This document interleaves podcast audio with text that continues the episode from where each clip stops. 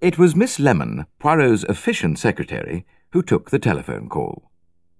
Laying aside her shorthand notebook, she raised the receiver and said, without emphasis, Trafalgar 8137? Hercule Poirot leaned back in his upright chair and closed his eyes. His fingers beat a meditative soft tattoo on the edge of the table. In his head he continued to compose the polished periods of the letter he had been dictating. Placing her hand over the receiver, Miss Lemon asked in a low voice, oh, Will you accept a personal call from Nassecombe, Devon?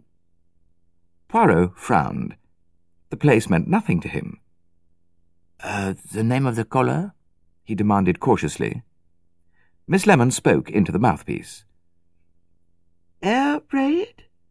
she asked doubtingly. Oh, yes. Uh, and what was the last name again? Once more she turned to Hercule Poirot. Uh, Mrs. Ariadne Oliver. Hercule Poirot's eyebrows shot up. A memory rose in his mind, windswept grey hair, an eagle profile. He rose and replaced Miss Lemon at the telephone. Hercule Poirot speaks, he announced grandiloquently. Uh, is that Mr. Hercule Poirot speaking personally? The suspicious voice of the telephone operator demanded. Poirot assured her that that was the case. Uh, you're through to Mr. Poirot, said the voice. Its thin, reedy accents were replaced by a magnificent booming contralto, which caused Poirot hastily to shift the receiver a couple of inches further from his ear. Monsieur Poirot! Is that really you? demanded Mrs. Oliver. Myself in person, madame. Well, this is Mrs. Oliver. I don't know if you remember me, but I... But of course I remember you, madame. Who could forget you? Well, people do sometimes, said Mrs. Oliver. Well, quite often, in fact. I don't think that I've got a very distinctive personality, or perhaps it's because I'm always doing different things to my hair, but all that's neither here nor there. Now, I hope I'm not interrupting you when you're frightfully busy. Oh, no, no, no, you do not derange me in the least.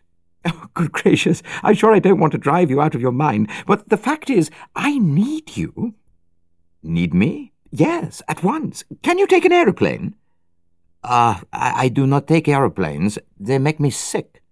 Oh, they do me too. Anyway, look, I don't suppose it would be any quicker than the train, really, because I think the only airport near here is Exeter, which is miles away. So come by train. Twelve o'clock from Paddington to Nassecombe. You can do it nicely. You've got three quarters of an hour if my watch is right, though it isn't usually. Uh, but uh, where are you, madame? And what is all this about? Uh, Nasse House, Nassecombe. A car or taxi will meet you at the station at Nassecombe. Uh, but why do you need me? What is all this about? Poirot repeated frantically.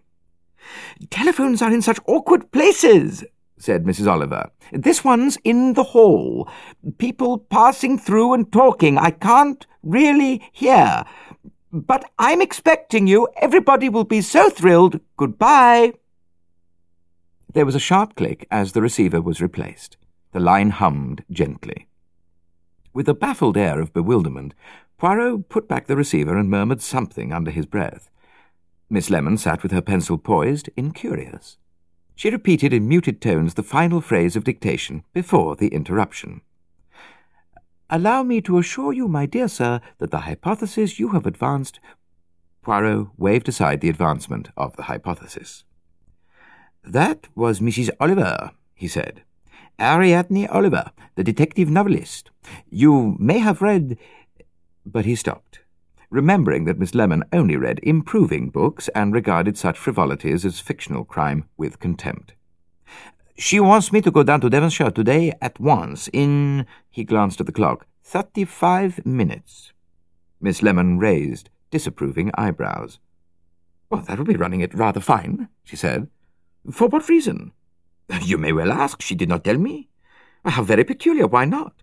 Because, said Hercule Poirot thoughtfully, she was afraid of being overheard. Oh, yes, she made that quite clear. Well, really, said Miss Lemon, bristling in her employer's defence. The things people expect. Fancy thinking you'd go rushing off on some wild goose chase like that, an important man like you.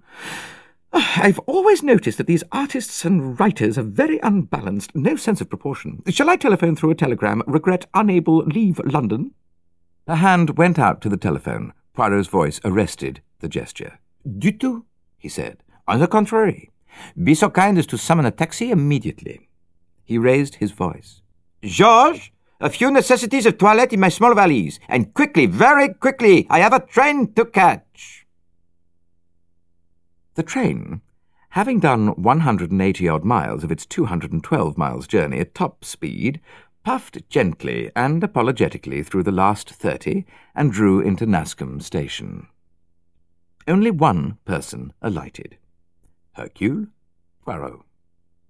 He negotiated with care a yawning gap between the step of the train and the platform and looked around him. At the far end of the train, a porter was busy inside a luggage compartment. Poirot picked up his valise and walked back along the platform to the exit. He gave up his ticket and walked out through the booking office. A large Humber saloon was drawn up outside, and a chauffeur in uniform came forward. Mr. Hercule Poirot? he inquired respectfully. He took Poirot's case from him and opened the door of the car. They drove away from the station over the railway bridge and turned down a country lane which wound between high hedges on either side. Presently the ground fell away on the right and disclosed a very beautiful river view with hills of a misty blue in the distance. The chauffeur drew into the hedge and stopped. The river Helm, sir, he said, with Dartmoor in the distance. It was clear that admiration was necessary. Poirot made the necessary noises, murmuring, Oh, magnifique, several times. Actually, nature appealed to him very little.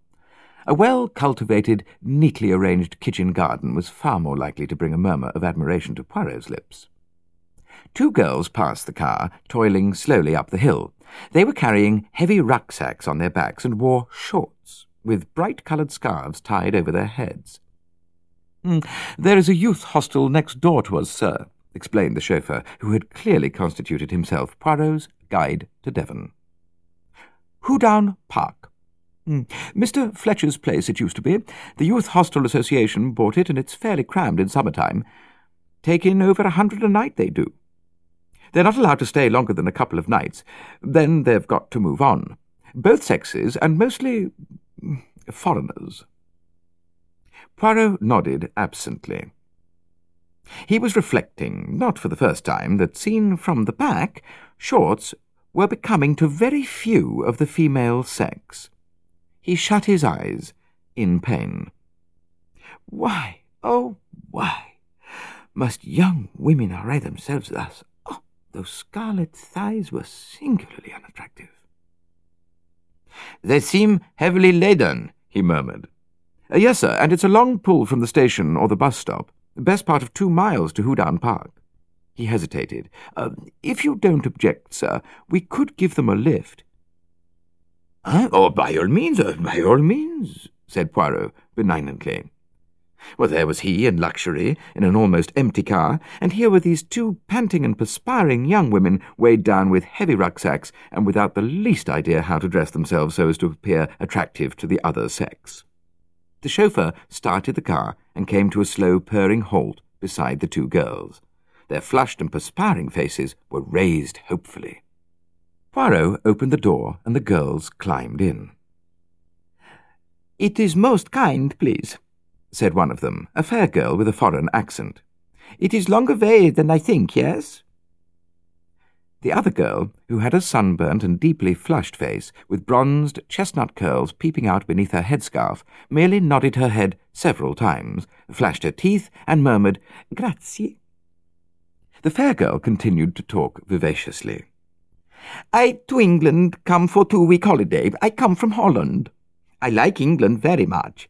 I have been Stratford Avon, Shakespeare Theatre, and Warwick Castle. Then I have been Clovelly. Now I have seen Exeter Cathedral and. Oh, very nice. I come to famous beauty spot here, and tomorrow I cross river, go to Plymouth, where discovery of new world was made from Plymouth Hoe. and you, Signorina? Poirot turned to the other girl, but she only smiled and shook her curls. She does not much English speak, said the Dutch girl kindly. We both a little French speak, so we talk in train. She is coming from near Milan, and has relative in England married to gentleman who keeps shop for much groceries. She has come with friend to Exeter yesterday, but friend has eat veal ham pie not good from shop in Exeter, and has to stay there sick. It is not good in hot weather, the ham pie.